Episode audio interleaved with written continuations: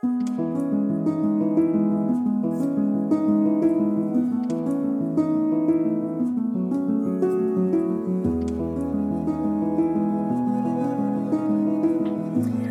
to the 1000 Hours Outside podcast. I am thrilled today to have Katy Bowman on the podcast uh, talking about movement and how much movement matters. And uh, the other day I was sort of um, kind of looking Katy up. It's before I got information on her, and I hopped on Amazon to look up this book, and there was like another book, and then another book, and then another. It's all these books. But Katy, this is such a huge accomplishment to write one book, and then it says you have nine books, but I thought I counted 10, but I must have counted wrong. Um, is this the newest one? That is the latest, yes. This is the latest. So we're going to be talking today about Grow Wild, the whole child, whole family nature guide, rich to moving more by Katy Bowman. It's a fantastic book. Um, she's also written Move Your DNA, Movement Matters, Alignment Matters, Whole Body Barefoot. There's so many here. I know, so, I know. Congrats. Congrats on writing all these books. That's super impactful. Have you been writing for a long time? Um, you know, I started. I thought I started with writing art, short articles, a blog form, um, and I got really good at writing short form, which is mm-hmm. completely mm-hmm. different than long form. So when I went to my first, and I actually I think there's probably 10 books, but one of them was re-released. It was Every Woman's Guide to Foot Pain Relief. Okay, and that is what it was. Simple steps. So, yeah. so we just count that as one because okay. it was minim- minimal editing to make it. Well, I count it as two. well, I, and you know what? Maybe I should count it as two also. You have written um, 10 books, Katy. Exactly. I've written 10 books. Um, yeah. So then when I transitioned to writing books, it was challenging because writing short form is different than writing long form. And mm-hmm. I think once I did the work to shift my brain into writing long form, I was like, well, I'll just pop these books off then like blog posts. And then I just was, I was just, you know, I was nursing two kids. And I feel like I was just really pouring out mm. of a lot of things at that time. So a, a yeah. great number of them are written, you know, in that four uh, year period. And then I've taken a break for a few years and then Grow Wild is the one that that just sort of bubbled up of late. Yeah. Well, that's so awesome. I'm excited to read the other ones. They all looked really intriguing. So, um, I wanted to read here on your bio. Uh, it says you're best-selling author, speaker, and leader in the movement. Movement bio. Okay, I know. Mm-hmm. I was even. I was sent the word. That was You're gonna have to say it for me. Bio. So it's bio biomechanist. So not oh, biochemist. Biomechanist. Yep. Yeah. Yep. Uh, Katy Bowman is changing the way we move and think about our need for movement. Her nine, but really 10 books, including groundbreaking Move Your DNA and Movement Matters, have been translated into more than a dozen languages worldwide. She's been on the Today Show, CBC Radio 1, Seattle Times, Good Housekeeping. I mean, this is all just so phenomenal that you are you are just really impacting people to move. And the Grow Wild book is is beautiful. It's Thank beautiful. You. This is Thank a beautiful you. book. It feels good and it's just filled with all these gorgeous color photos of real yeah. people doing real movements. So I just love that. 200 full color photos um, from all sorts of families who sent them in. Um, so I, I, I love it. I just want to say I love it. So for people who are listening, if you're looking for something new to read, something to inspire you to move, you definitely want to check out um, Grow Wild. So uh, I thought maybe we just talk about a couple of the topics that that were in there and um, some of the things that really piqued my interest. Uh, one of the things was about stacking, um, mm-hmm. stacking your life for movement. So in the book, you talked about, and I think so many parents relate to this, that there are so many pieces to the puzzle, right? There's so many pieces to the puzzle when you have children, and and um, so can you explain kind of what stacking is and how does that help families? um, kind of put all those pieces together? Sure. So the idea of stacking um, comes from uh, the concept of permaculture. It's the idea that that multiple needs are being met, multiple functions are being met at the same time. So um, the way I would say many parents try to uh, the way that many parents attempt to meet multiple needs at the same time is through multitasking. This idea that you know, we're going to go out and we're going to maybe um, take a walk, but I'm going to take a couple work phone calls while I'm doing it. And, um, and it just gets very, it gets to the point where, you know, you're trying to, maybe you're trying to grocery shop, but you're also, you've got your kids there, you're going to try to get food for dinner, but you're also taking a call and it just gets very chaotic. And mm-hmm. the thing with multitasking that they've, that, that they've been able to figure out is you're, even though you're maybe seeing yourself accomplish multiple things at once, you're not really able to focus on multiple tasks at once. Your brain's really shifting back and forth between them. You're just really trying to get a lot done in one particular space. So you don't you're not able to give many things your attention when you do the multitasking approach. Um, stacking is a little bit different so stacking is is also trying to meet multiple needs in one period of time but but instead of bringing multiple tasks to let's say an hour you're looking for one single task that you can give your attention to because that's how we work we can focus mm-hmm. on one thing at once that meets multiple needs so it's a little bit different. It's and it's it's such a it's sort of a slight difference. Mm-hmm. So an example would be, um, you could take a walk. You know, we we have we have individual needs as grown-ups for movement. Our mm-hmm. kids have their individual needs for movement. We mm-hmm. have our needs to work on our relationships together. Um, we have other needs like getting food for breakfast, lunch, and dinner. Like we have to be able to eat. We also have to be outside. You know, we have this nature requirement. We also have to know about the natural world. And so one of the one of the tasks that I picked when my kids were really young was to go out on I'll call them foraging walks. It was mm-hmm. this idea that, you know, I need to get a walk. We need to get out of the house. I need to walk. Mm-hmm. You need to walk. Um, let's go, let's go get some nature time. But I would make it really specific because kids really like to eat and they really love to go sure. gather, especially little kids. You know, little kids are really keen to pick apples and pick berries and and there was like a tree a mile away. And so we would just walk to this tree and and then along the way there were neighbors who were out and so we were mm. sort of sort of getting this community dose at the same time um, and you know we would have a backpack and we would just gather what we could along the way and some of it was food we had neighbors pass us things over the fence that they were Aww. growing you know there i mean it would be picking a bouquet of flowers for decorating the home um, and then we would also be getting this other you know wild food that we were foraging or just um, you know gleaning.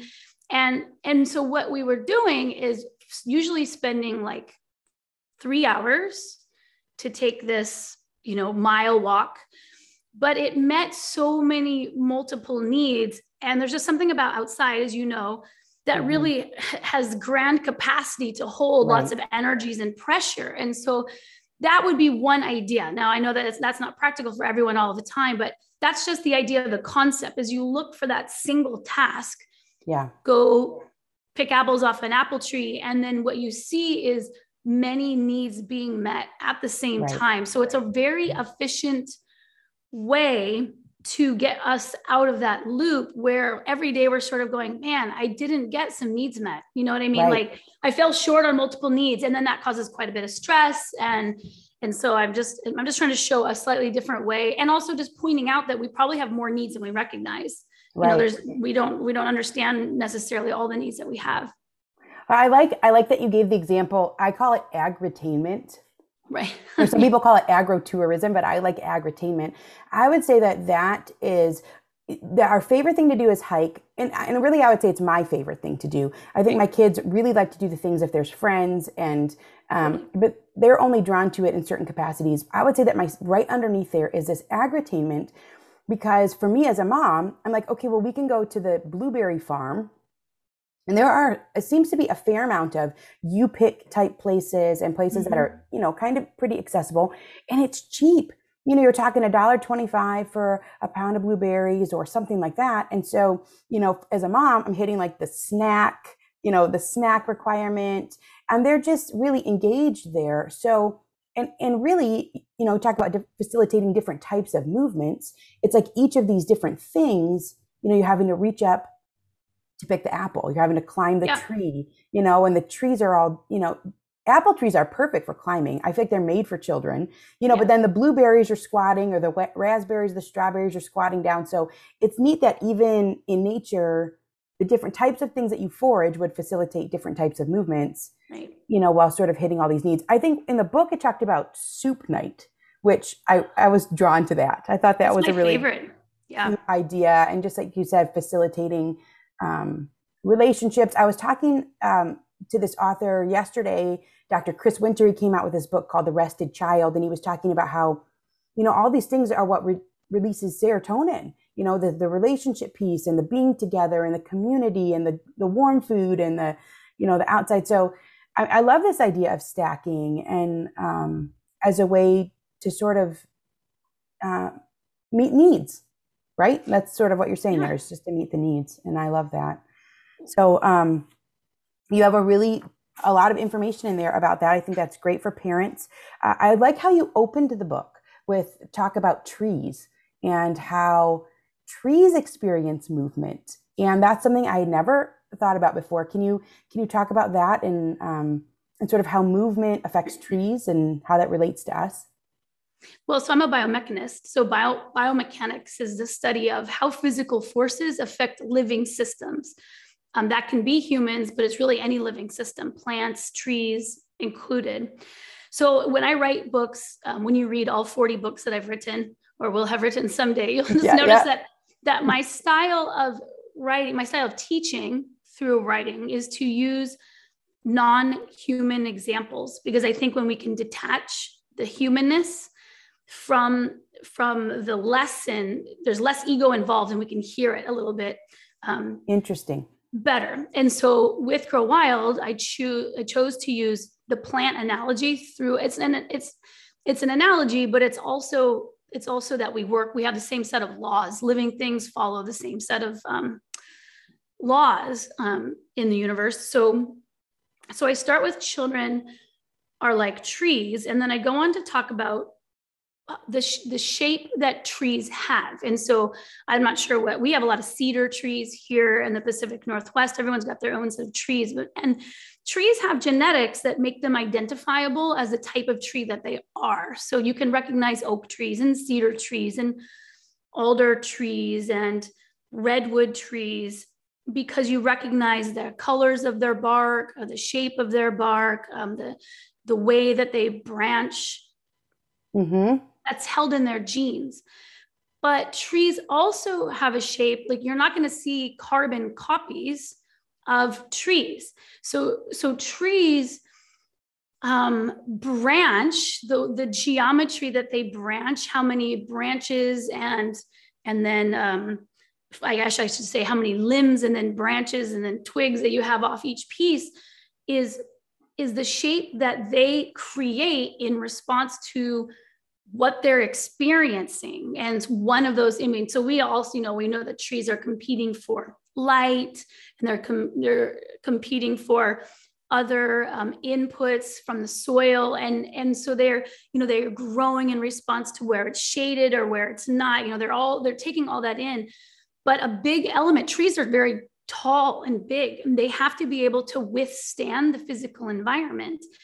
And so they branch and that goes for above ground and in their roots below ground based on what's happening to them physically. So winds come through. If you have a, a wind in a particular direction, you're going to see branching that reinforces their ability to have good leverage in that regular wind. And I did another podcast interview and um, the woman interviewing me had said yes when they were in a hurricane because there was a strange direction of wind it took all the trees out because the trees had not grown wow. to resist that direction of wind. They wow. had grown in into um, you know like we're not set up to withstand every single thing. We're built to withstand the environment that we're exposed to regularly. if you have snow, you know, like you have snow loads and and that branches, it breaks different branches off, but then what is left is able to sort of like it's selecting it's selecting for the mm. shape that's going to do really well in that particular environment so that's that's a process called thigmomorphogenesis. It's this idea that plants, I know it's a fancy word. I love it. Um, I like, I, I mean, it's a fancy word, but to me, it's a real clear word because it's just made up of really simple um, you know, fig is touch, morph is grow, genesis, well, genesis is also grow, morph is, I guess, to change shape. So it just, it's like a shorthand of a, of a big word. But trees that are grown in greenhouses, which a lot of trees are, and it's like, great, we need to sell trees. We're going to make tons of trees and we're going to grow them in these greenhouses because we can control the environment. But what they're finding um, is that trees that grow uh, plants really that grow inside of greenhouses don't transplant well to the outside they can't do well because they do not have the shape for anything else but being in the greenhouse and wow. then it's sort of like okay well then great leave them in the greenhouse but that shape isn't actually good for just living either it yeah. turns out that they like they really need plants and humans alike need outside which I think obviously your listeners and followers mm-hmm. are going to understand that. But the piece I'm like the pointing out is the load that you're experiencing outside has a lot to do with it. That part of nature is not just you know the natural sunlight and the microbiome. Um, it's it's really the pushes and pulls on your body when you're out there, and we need them. Our anatomy needs them. Our physiology needs them. And it needs them early on because you're setting your adult body in childhood. And this is the first generation that has just been a mostly indoor plant. Right. And so really right. like like right. even though even though we've become we we're unprecedentedly sedentary and inside, never more so has it been with this generation coming up and never more so has it been in the last year and a half for everyone. So we're like in this really strange pocket of time where where our physical bodies won't see things until later on. So in the book, mm-hmm. you know, I talked about bone bone and trees are really easy to sort of superimpose on each other. Yeah. So osteoporosis, for example, is really a pediatric disease that manifests wow in later years we wow. don't think about that because you don't you're not concerned with it but what you're doing it what it's revealing is what in most cases you know it's it's revealing what your childhood was like in terms of load and also dietary nutrition like minerals. But even if you have an abundant amount of minerals without the movement those minerals can't be inputted in. So it's both of those things. So just to be like childhood is important for these reasons. It's not it's not something where we can sort of like well we'll make it up later on the other right. end. Like, right that doesn't that's not how the right. nature of it works. And you know you see it within the movement it's like well children my kids from very young ages they would climb up on the fallen log and they're going to jump off and they're going to jump off. And then as they get older they're going to go on something higher and they're going to jump off and they're going to jump off. And with each of those impacts you know they're uh, strengthening their bone structures. Well you don't really see adults doing those movements right? It's it's a movement that kids do and they're intrinsically drawn to do and increasingly um, you know higher challenging levels. So I, li- I like what you're saying there. It's like this is the window to capitalize. And i really do think that using those natural examples it makes you excited instead of defensive right? You're like yeah. oh you know i could be like a tree and exposing myself and making my roots stronger and growing better for my environment. I really like that approach you know? Um, a really interesting example right off the bat. So it really drew me in to the book. And then the Everyone wants to start their year off on the right foot, and for me, that means making sure I'm eating well and have enough energy to do everything I want to do. But I'm not going to run to the butcher every day to get a fresh cut of quality meat. That's why Good Chop is such a lifesaver for our family. Good Chop offers fully customizable boxes of high quality meat and seafood delivered to your door on your schedule. Their products are vacuum sealed and frozen at peak freshness, so you can stock your freezer and cook when you want.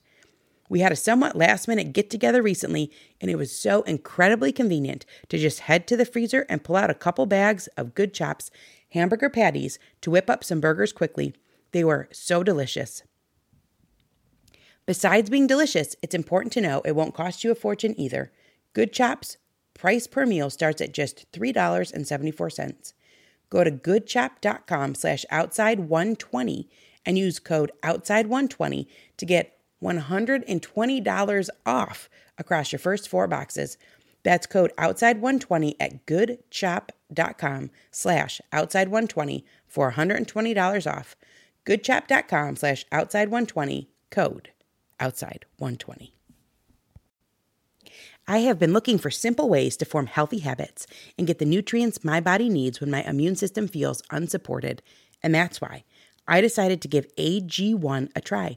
Not only does AG1 deliver my daily dose of vitamins, minerals, pre and probiotics, and more, but it's a powerful, healthy habit that's also powerfully simple. It's just one scoop mixed in water once a day, every day, and it makes me feel nourished and ready to face the day. As a parent, longevity is on my mind more than ever before.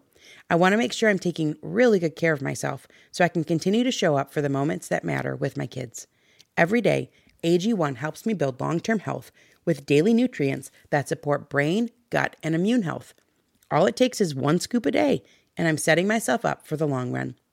AG1 is a supplement I trust to provide the support my body needs daily, and that's why I'm excited to welcome them as a new partner.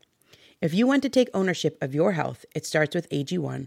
Try AG1 and get a free one year supply of vitamin D3K2 and five free AG1 travel packs with your first purchase exclusively at drinkag1.com slash 1000.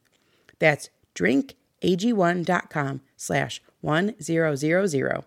Check it out. The format of the book, I love it. You know, you're talking about sort of movement in in different capacities and and sort of a little bit different of challenge challenges to movement. Like start out with culture, you know, like mm-hmm. what's culture talk about for movement? What does your home culture look like? You know, and then you go into these different things. I like the chapter about celebrations. My favorite. You know, I think that was my favorite too. And like, you know, just anything can be a celebration and and how can you add movement to those celebrations? Um, but one of the things uh, that I loved was um, some of the pictures in the home. So we talked about the home environment um, having low tables. I saw pictures of like, it looked like maybe a, a grandma and a, and a little boy hanging on these bars in the home. So can you talk about what are some things, you know, because we're really big about getting outside, obviously. Um, but then a lot of families ask, especially in the colder months, and, you know, we're going to be heading into the fall here. What are some ways that you can facilitate movement for children and adults right within the home setting? So, I mean, so I organize a book by containers. It's like this, like, mm-hmm. what are we spending our time in? We're in our culture, we're in our clothes, we're in an activity, we're in home, we're in our homes. And also, you know, like, what is nature exactly? Movement is an element of nature. And so, mm. just like a lot of times we'll bring natural materials, pine cones, right. rocks, into a classroom so at least you can have your hands on nature when you are in otherwise indoor spaces movement is another one of those elements that you can bring into your home and and should oh i love that it's just the same thing I like love that's all it that. Is. it's a and we do cone. that i mean that is one of the things that we suggest for people when they say well what about this or you know i'm in this sure. certain situation and so we talk about bringing nature in and bringing in those natural elements but i love that that piece of it by saying well the ways that you move is also a part of nature and yeah. so you can facilitate that indoors as well and the way that you move in nature. So, what are some of the ways, if we were to list, like, what are my kids getting when they're outside? Okay, they are getting to jump off things mm-hmm. again and again and again. They're getting to hang from things. They're getting to climb things. They're practicing their balance.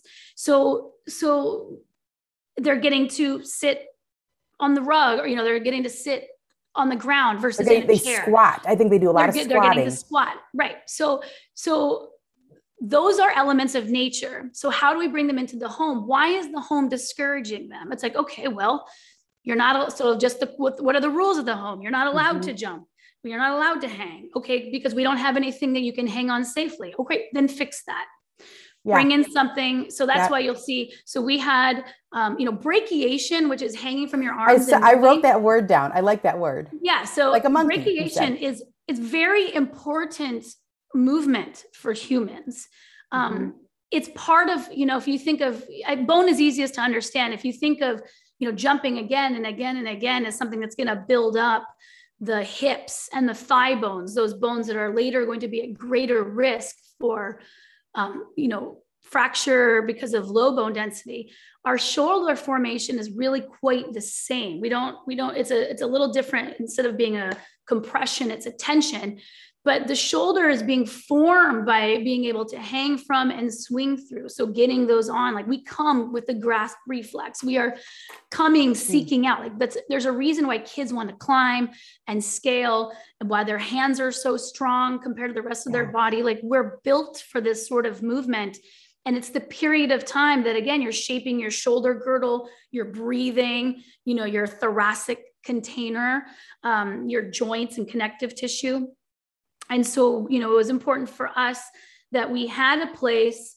for them to be able to do that to the amount that their bodies really wanted even though that amount isn't really required in today's society you know it's like mm-hmm. i can you know we feel good if we can get our kids outside for an hour or two hours a day but imagine a, you know a genetic code a dna that's really built to be outside 100% of the time. Right. So so I was like, okay, well, right. I, I, don't really know how to do that so much every single day in this particular society, but I know how to bring in a chin up bar or a mm-hmm. hanging bar. And so we just did things like that. We got rid of all of our seated furniture. Um, now that's sort of the extreme, but you know, as a biomechanist, I actually started it when I was pregnant. I was like, you know, my back hurts, my hips hurt. I got to get out of these chairs. And I started sitting on the floor and found myself just by doing that, um, putting in all those stretches or exercises, you know, that I needed to do for my pregnant body anyway. And so we just really, really didn't introduce our kids to things like that for quite a bit of time so that they could squat. You know, we have low tables where they're yep. able to move around without having to be in a chair to sort of be at adult height. Um, yeah, so we thought about the physical environment as something that we could modify so that not just them but all of us got the movement that we needed. So that's why um that's why our house is so you know I, my house has been featured in a lot of different media just for that because i think it's yeah. bizarre it's like they have monkey bars in their house. They don't have any chairs and, and we have art and we have rugs and we have cushions and we have all sorts of other things. And i also just point out like we're sort of an outlier with our furniture and this particular culture. Like we're we we are the penguins. Furniture is the penguin in this bird scenario. You can go mm-hmm. to many places in the world, and the amount of furniture, the way we use furniture, is just not the norm for humans. It's just it's interesting. It's outlying, you know, yeah. as far as behavior goes. Yeah. We tried um we're in Michigan, so the winters get pretty cold. And so we mm-hmm. tried, I mean, you can buy climbing furniture for kids. And, sure. you know, our kids love that the Pikler triangle and then the, the ramp. You know, you got the mm-hmm. ramp and they're jumping off and they're trying these different things. So um, I, I love that. I love that chapter about um, just about home. And then I think you also talked about, like, um, in terms of home, you know, that kids want to be where the adults want to be.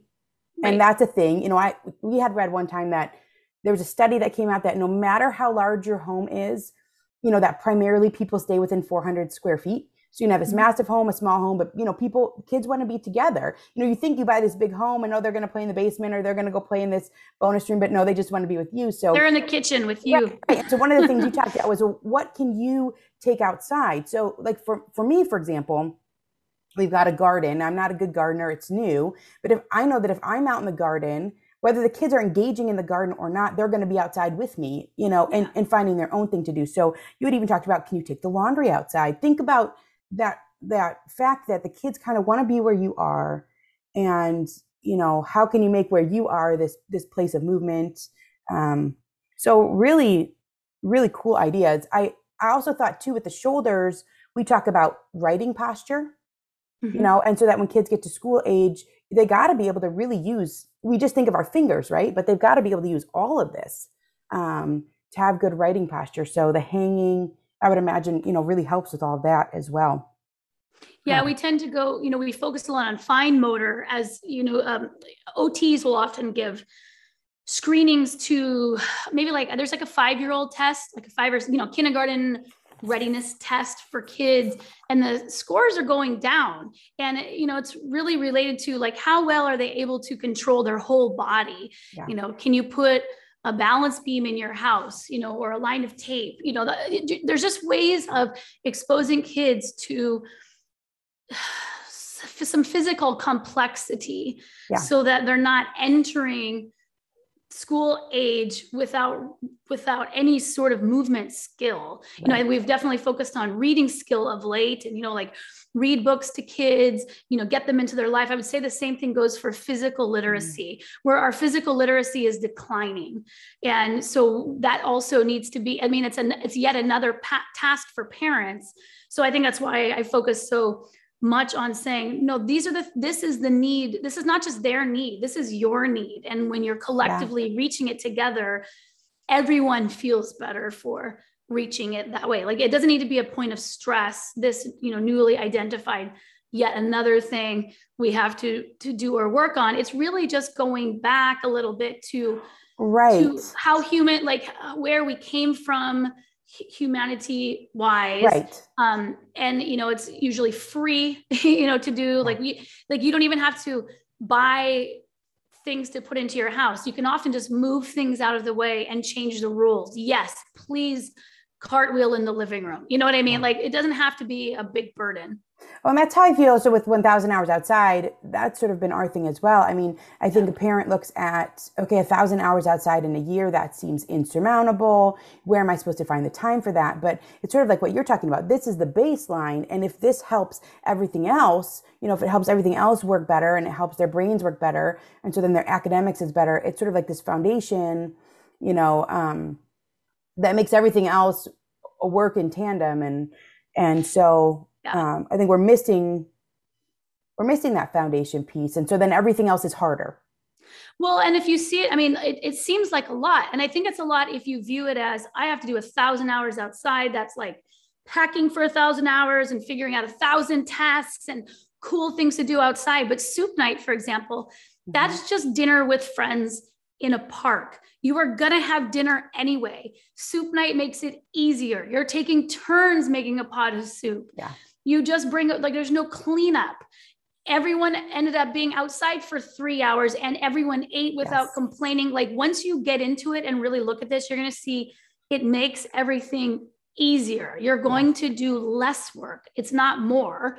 You're going to do right. you're going to do less. Right. Ch- changing the habit is the work. Right. Changing and- the task is the work. But other than right. that, it's going to be easier. Right. And the more you're out of the home, the less messy the home is and that type exactly. of thing. We did a we did a soup lunch uh, I've only done it once, but we um, in Michigan the colors change so beautifully in the fall, and so we did this fall colors hike and brought along a little camping stove because you can dip the leaves into wax and it preserves the color. And so, anyways, we had this you know whole cart like loaded down with stuff, but because we had the camping stove, we brought soup you know, and it, I mean, it's mm-hmm. really memorable. We got all these kids yeah. and families, and we're dipping the wax, and everybody's having warm soup, and and like you said, it's just hitting all sorts of needs. It's helping their social skills, and they're yeah. learning things about you know color and change, and so um, yeah, that idea of stacking is just such a fabulous one. Okay, so one of the other containers you talk about, so you talk about the home container, which I think is really an interesting chapter. It's got so much for parents to think about.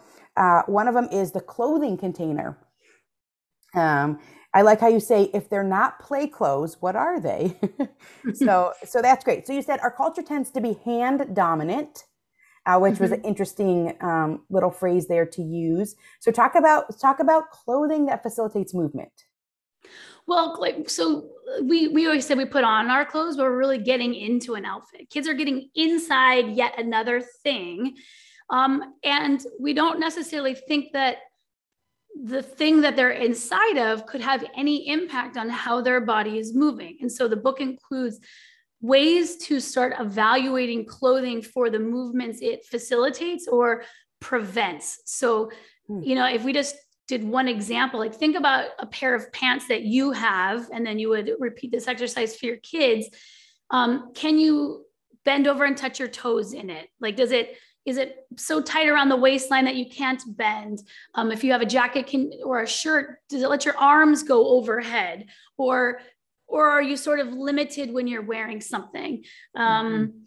Stretch, stretch is a big thing, but then there's also sometimes clothes are too baggy. You know, like if you watch kids go up into trees, you know, and they've got something billowy or flowy, it can get in their face, it can get caught on twigs, and yeah. then they have to remove some of their safety holds in order to deal with clothing that is not really suited for that particular activity. Um, and then, you know, I've did a lot of work with our local nature school, and our kids went to our local nature school, and kids would um, show up in winter boots, you know, but winter boots are extremely stiff and they often Heavy. pass over the ankle.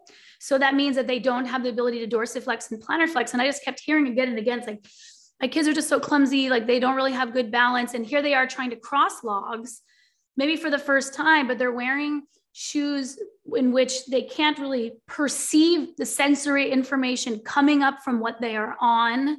And they can't make micro adjustments. You know, a hand hand dominant means you know like look at my think about a piano player or writing all these little motions that are we can control in our hands well we have that same capacity for our feet but our feet tend to go boom into gloves and into something stiff and then remain that way yeah. forever and so we lose that ability to i mean it affects eventually our gait our knees our hips our balance our pelvis our spine like all your a big hunk of of um motor control is thwarted. So, yeah. of course, we have to wear shoes in many environments. We don't always have to wear them, but they're required sort of for life in most cases. So, to look at like, how do I pick?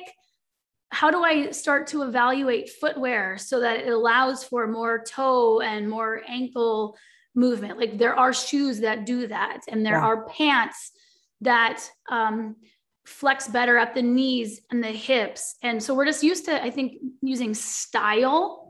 Yes. And also with gear, there's things like weather. You know, like we are, especially if you're going to nature school or outside, you're looking at how well does this gear protect me from the weather. But if it really hinders movement, like I'm thinking winter gear right now. Yeah. one of the best ways to create heat is by moving around a lot. So if you trade off movement for your winter gear, especially for little kids, it's going to make being outside a miserable experience. So, you know, you have to you have to become Yeah, that's interesting. I mean, I, we've had so many experiences where um so my midwife taught me about wool. Right. And we use merino wool. Um you know, because it's soft, it's not scratchy. And then I've learned over the years all these nerdy things about wool, but basically that it generates heat. You know, somehow the the chemical components of of what wool is comprised of and mixing with your sweat, it creates heat as much as I think I read somewhere that two pounds of wool can generate as much heat as an electric blanket. I mean, and then it, it holds the heat because the wool hairs the wool hairs are curled and it, it creates all these pockets and then and then it also pulls the moisture from you and and moisture is what makes you feel cold right, right. so when you're wet you're cold so kids that are wearing cotton they're cold you know if that's the thing that's against their skin they're cold but what was interesting to me when we switched to wool was that my kids even in pretty cold temperatures would be taking off their layers because they're hot so yeah. i like what you say there about how you know we talk people say well what about winter well probably one of the most important things is that you're moving and that you're not wet you know that right. those that that's what you're trying to sort of facilitate there and then that's going to help kids be more comfortable um, but like you said if you've got the big snowsuit you know you've got these big hunky boots they're two you know or they can't yeah. move at all yeah. and so then they're cold and they're miserable and um, so uh, you had a practical tip in there i'd never seen before about wool socks with water shoes Eating better is easy with Factor's delicious, ready to eat meals. Every fresh, never frozen meal is chef crafted, dietitian approved, and ready to go in just two minutes. You'll have over 35 different options to choose from every week, including Calorie Smart, Protein Plus, and Keto. Also, there are more than 60 add ons to help you stay fueled up and feeling good all day long. So get started today and get after your goals. Some of the things we love about Factor are their two minute meals. You can fuel up fast with Factor's restaurant quality meals that are ready to heat and eat whenever you are. Our kids love the pancakes, smoothies, and more. And there's a wide variety of easy options for the entire day, including midday bites. Factor is the perfect solution if you're looking for fast, premium options with no cooking required. Plus, you can pause or reschedule your deliveries anytime. And remember to sign up and save. We've done the math. Factor is less expensive than takeout, and every meal is dietitian approved to be nutritious and delicious. Head to factormeals.com slash outside50 and use code outside50 to get 50% off. That's code outside50 at factormeals.com slash outside50 to get 50% off. This episode is brought to you by BetterHelp. Question What's the first thing you'd do if you had an extra hour in your day? Read a few chapters of that book, start painting that guest bedroom, tackle that pile of laundry, play a card game with your kids. A lot of us spending our lives wishing we had more time. The question is time for what? If time was unlimited, how would you use it?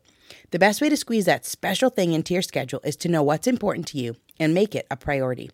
If you're feeling stuck, therapy is something that can help you find what matters to you so you can do more of it. Therapy is a wonderful thing. It can help you learn positive coping skills or show you how to navigate properly setting boundaries. With BetterHelp, it's easy to get started. You just fill out a brief questionnaire to get matched with a licensed therapist. It's entirely online and designed to be convenient. If you're thinking of starting therapy, give BetterHelp a try and visit betterhelp.com slash 1000 hours to get 10% off your first month. That's betterhelp, H-E-L-P dot com slash 1000 hours. And, you know, so Yeah. just to say for parents, like there was really good ideas in here about the clothing container and things to think about. I really love that chapter. You had a cooking container, um, which we Mhm. kind of talked about with the agritainment. Um, but you said the, this word snack snacktivities. activities. Yeah, I love that. Right? It's Yeah, a fun it's- way. You know, it's just find it's it. finding the movement in your food, you know, like Yeah. it's like humans again eating is the most important thing to our survival and we spend a really we've transitioned from a culture that was all about handing down i'll say food knowledge and like we we now call it plant identification and wilderness school but I'm like that was just eating. That was just straight up eating. It wasn't it's not specialized. It's the most sort of general information for a human. It's only now becomes sort of specialized. So so to really um, restore some to to restore the ways that human like what information is more essential that we pass down to our kids? And it's like this is the food on the planet that you have and here's here's how to work with it and how to process it. And then it's also you can go to um, the gardening. Here's how plants grow and what they need. And then you can also go to just cooking. Here's how you take raw ingredients and put them together into something else. Because i think that we've definitely lost food knowledge as a culture which makes us particularly vulnerable. You know we are in a pretty vulnerable spot when we don't really hand down how to eat we, like we've we've replaced dietary nutrition. Make sure you have enough protein make sure you have fat. We, we've replaced that from actually how do you source find and prepare food? Where Mm. does it come from? Who's doing that work?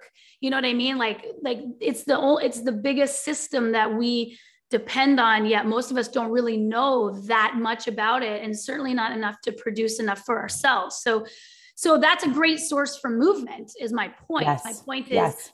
You're going to need to eat. This is knowledge this is essential knowledge. It's again it's it's literacy. It's literacy in in in food in in uh, in i don't even want to use the word nutrition because it's more about calories. It's like it's simply getting enough to eat.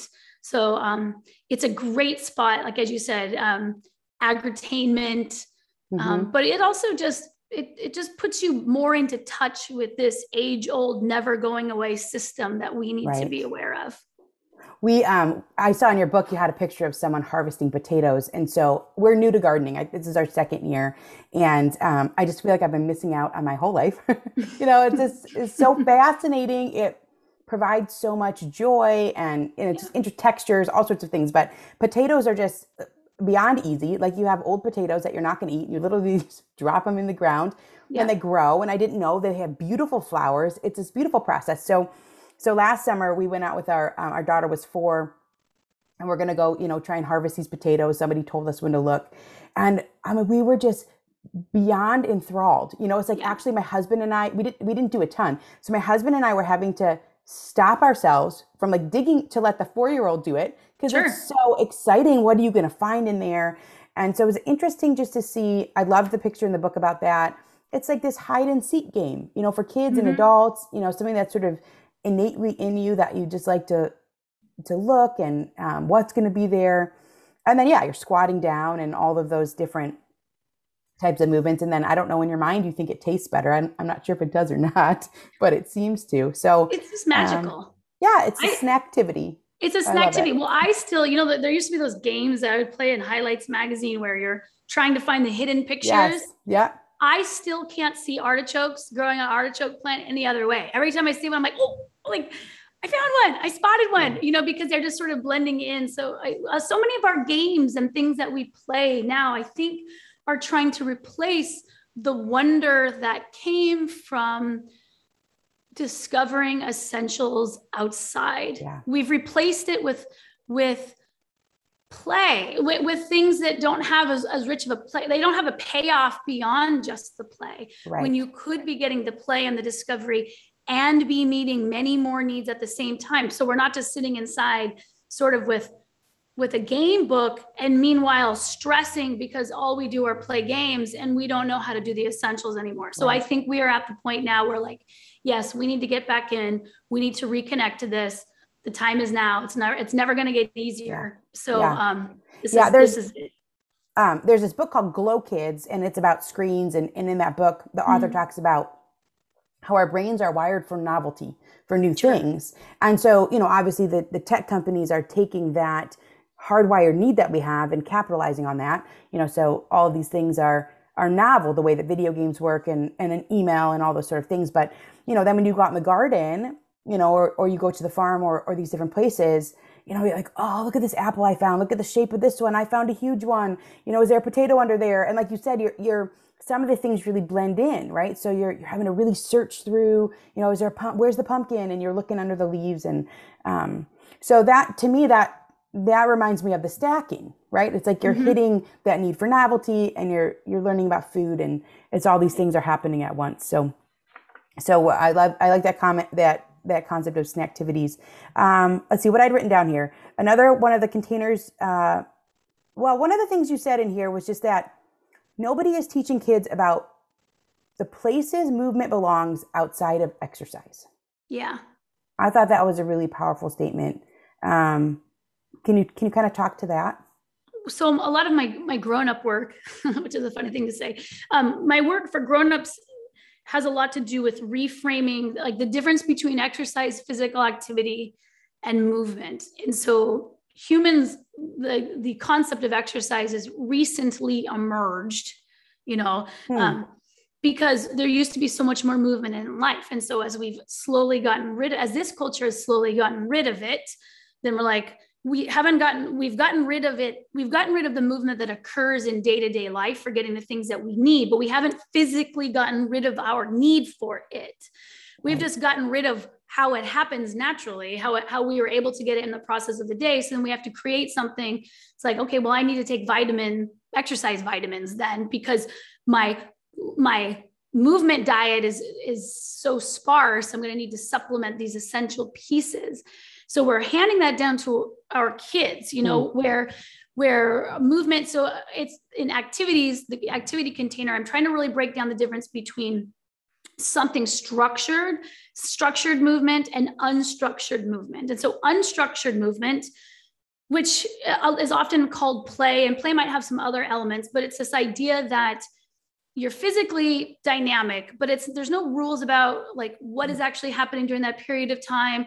And then often if you'll watch kids and really grown-ups like too that the movement ends up changing over time. There's it's sort of like child-led movement where where like they're they get deep into something else and and then something else emerges and it balances out with something else and they've got sticks and they're running around and you know now they're all laying on their backs and like balancing their sticks on their legs. Like there's it's just unscripted. So we've replaced that with um, you know as as people have been outside less perceive outside as outside as dangerous their neighborhoods dangerous being without other grown-ups where kids are just facilitating that with other children. You know like we used to just mm-hmm. play you know you play pickup games of of we'll, we'll say soccer or whatever ball game but then eventually it just becomes tag and you make your own rules and there's no grown-ups around at all to something required. You know there's 12 kids that can be together and you are going to play this game and here are the rules and i'm here with the whistle. Okay and now you're done even though you were just sort of getting into it and now you're going to be done with this movement. We've really transitioned to that latter very structured activity. Um, and and I think that that what we've noticed in this last year is what happened when everyone was really structure activity dependent. You know, when they were not practiced playing in their homes, playing in their yards, playing in that other area. And so, so, so that's an element of what I mean by we're not teaching our kids more than sort of like exercise. Exercise is when you go in for a structured bout of movement that has a predetermined time, a predetermined mode, um, right. and really a reason that you're doing it. So, you know, if you're like, you need to be outside moving around, okay, because like that's what it takes to get you healthy. That's going to be more exercise centric than just yeah. general well being. You're going to go play this sport for one hour. That's more exercise. So, kids are not really aware of what I would call the category of movement called labor, which is being human takes a lot of work. That's always been the trade. You're here and you have to do a lot of physical work to be here. You have to build a shelter, maintain a shelter. That's the work that it takes to do your home and your life. You have to be able to find and source food, grow food, tend food, prepare food. Um, you have to be able to source water. You have to be able to physically carry things around. Like that's what it's taken.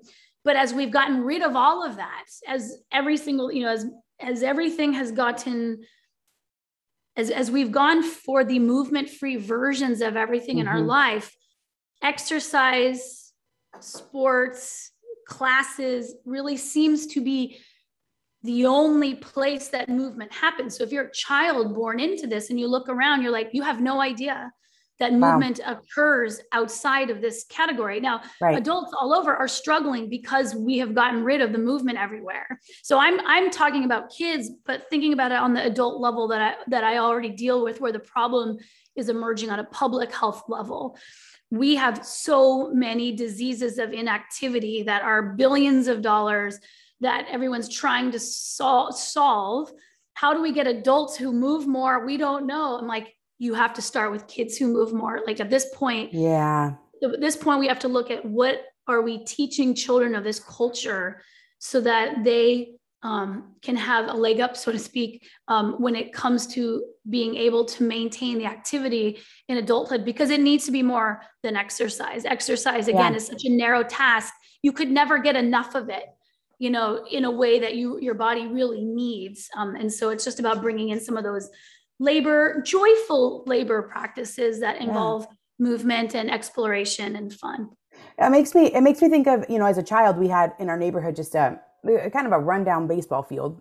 There was like a little park and a and a baseball field and you know so you know you think about how much more you move when mm-hmm. four kids show up at the baseball field and want to put do a pickup game or there's six right. kids you know as opposed to there's 12 on this team and 12 on that team well how often do you get to bat and you know you're only guard you know you're only i don't even it's not a sports word but like you're only in this part of the outfield right but when there was four kids you're constantly running because you've got the whole outfield or you know you're constantly batting because and, and then you know then there's all the social um, you know, kids are having to cooperate and negotiate and all those sort of things intrinsically because they want to keep playing and they want everyone to be happy. And so, you know, with the stacking comes in there too, right? That that you know, I think if we look at sports and we're trying to get kids into college, and you know, that maybe seems like one of the only goals, right? Or is that they become really proficient. But you know, when we do it in this more simplistic way, there's all these other things that are happening, right? They're moving more and they're and they're happy and they're negotiating and they're they're working on all these different things. So I like that. You know, it's getting movement so that kids know that movement is needed all the time. You know, in in a bunch of different capacities. So. Um, I, I, saw a, this little section about different games that caught my eye, different nature games, because I didn't know uh, hoop and spear, capture the flag, which I've played, Jays and junk, Jays and Junco, Hungry Bear, Drumstock. It, it, I, there's just a lot in this book. I think um, uh, you know, it's just really cool. So I just, uh, once again, I'm showing it. It's going to show up backwards, but there's a lot. There's a lot in here. A lot to get out of this book. A lot of specific information. And um, I came out with an activity book earlier this year, and I and I thought it would really just be read by parents. You know, I'm like, well, this is just going to be parents, and they're going to come up with these ideas and use them with their kids. But the feedback I got is that the kids love the book because they yeah. really like to look at pictures of doing of people doing real things And so I just really love that about your book. And, and what you say in here is that then kids will see things and this will spark some ideas. Like, I'm going to go grab a shovel, you know, and then that's going to be good work. And, um, you know, or I'm going to, I'm going to bend down. I really, I really love, I love it. You know, like, oh, I can hold a chicken. Oh, it's so cute. You know, there's the potato one. And I loved the one of, there's two people hanging in the home and they're hanging on the bars and so I think, or this, I mean, it's it's phenomenal. There's 200 photos in here. So this is a great book for parents, but I it is also a great book for kids to peruse through, and I think they become inspired. That's a way that they learn that movement happens all the time, or can happen in all sorts yeah. of different capacities. So, um, so Katy, if people are looking for more information about you, um, about your book, about your 10 books, uh, where where are some good places for them to go to find you? Nutritious Movement. So that's nutritiousmovement.com. And then um, on social media, I do Instagram is probably my my most regular place where I just and it's just me. And I just try to share things from my life. Like this is me doing the things that I talk about in these books, but another example like what does this example look like? What's the application of a of a principle? So that's just uh, at nutritious movement for everything. Okay. Yeah that's great. And your books are all on amazon i saw um, it just I typed in your name and, and they all popped up. They all look super interesting. Uh, let's end with this. Can you can you tell us a favorite outdoor childhood memory of yours? Oh, a favorite out. Okay, my favorite outdoor childhood memory is when I'm 45 and when I was in fourth grade, so I would have been nine. Halley's Comet came around, and my fourth grade teacher organized a 4 a.m. field trip. For I'm, I'm gonna cry even talking about it. And and my mom volunteered to um, drive a group up there. And so we went up and we were on Mount Madonna, which is the mountain behind my house, and they had the telescope set up, and the fourth graders got to look, you know, the star. I mean, it was maybe the first time I had been out in the stars that someone had set up a telescope. Um, and we watched it and in in uh, in a mountainous area right? So there was like the beautiful trees and it was just about the novelty of being up so early um, so special. The fact that my mom who was a full-time single mom who like never could really do anything like that but she could go at four. She could never volunteer. Aww. like so, so when you're thinking about things like who gets to come and chaperone and be for the kids. Mm. It's like just remember the single working parent out there who yeah. never can say yes, but she could because she could do it before work. And so so it was that. And then the teacher threw a breakfast afterwards. So we drove back to class and now we're now it's 6 a.m. And, and and I remember there was like donuts and like another special thing. And I don't know, I probably just fell asleep. I don't remember anything else about the rest of that day. But I remember that experience. And so um, just don't forget the celestial nature events and don't forget about dark time. The early morning and the after hours is such a it's magic time that you can get those hours. Like for me, also, um, not a single parent, but a very like, you know, like an 80 to 100 hour working parent a lot of the times. When my kids were younger, that 5 a.m. walk or that 7 to 8 p.m. walk is how we get hours in together because we explore the nighttime and the early morning time. Take breakfast and dinner to go. It's totally worth it. So much, so much more than sitting down around a family table. Yeah. So that's, that's it. So Thank you for asking. Thank you, Katy. Really appreciate you having you on. Um, excited for everyone to hear all these things that you had to say. Thank you. Thank so you much. so much. I really enjoyed the interview. Thank you.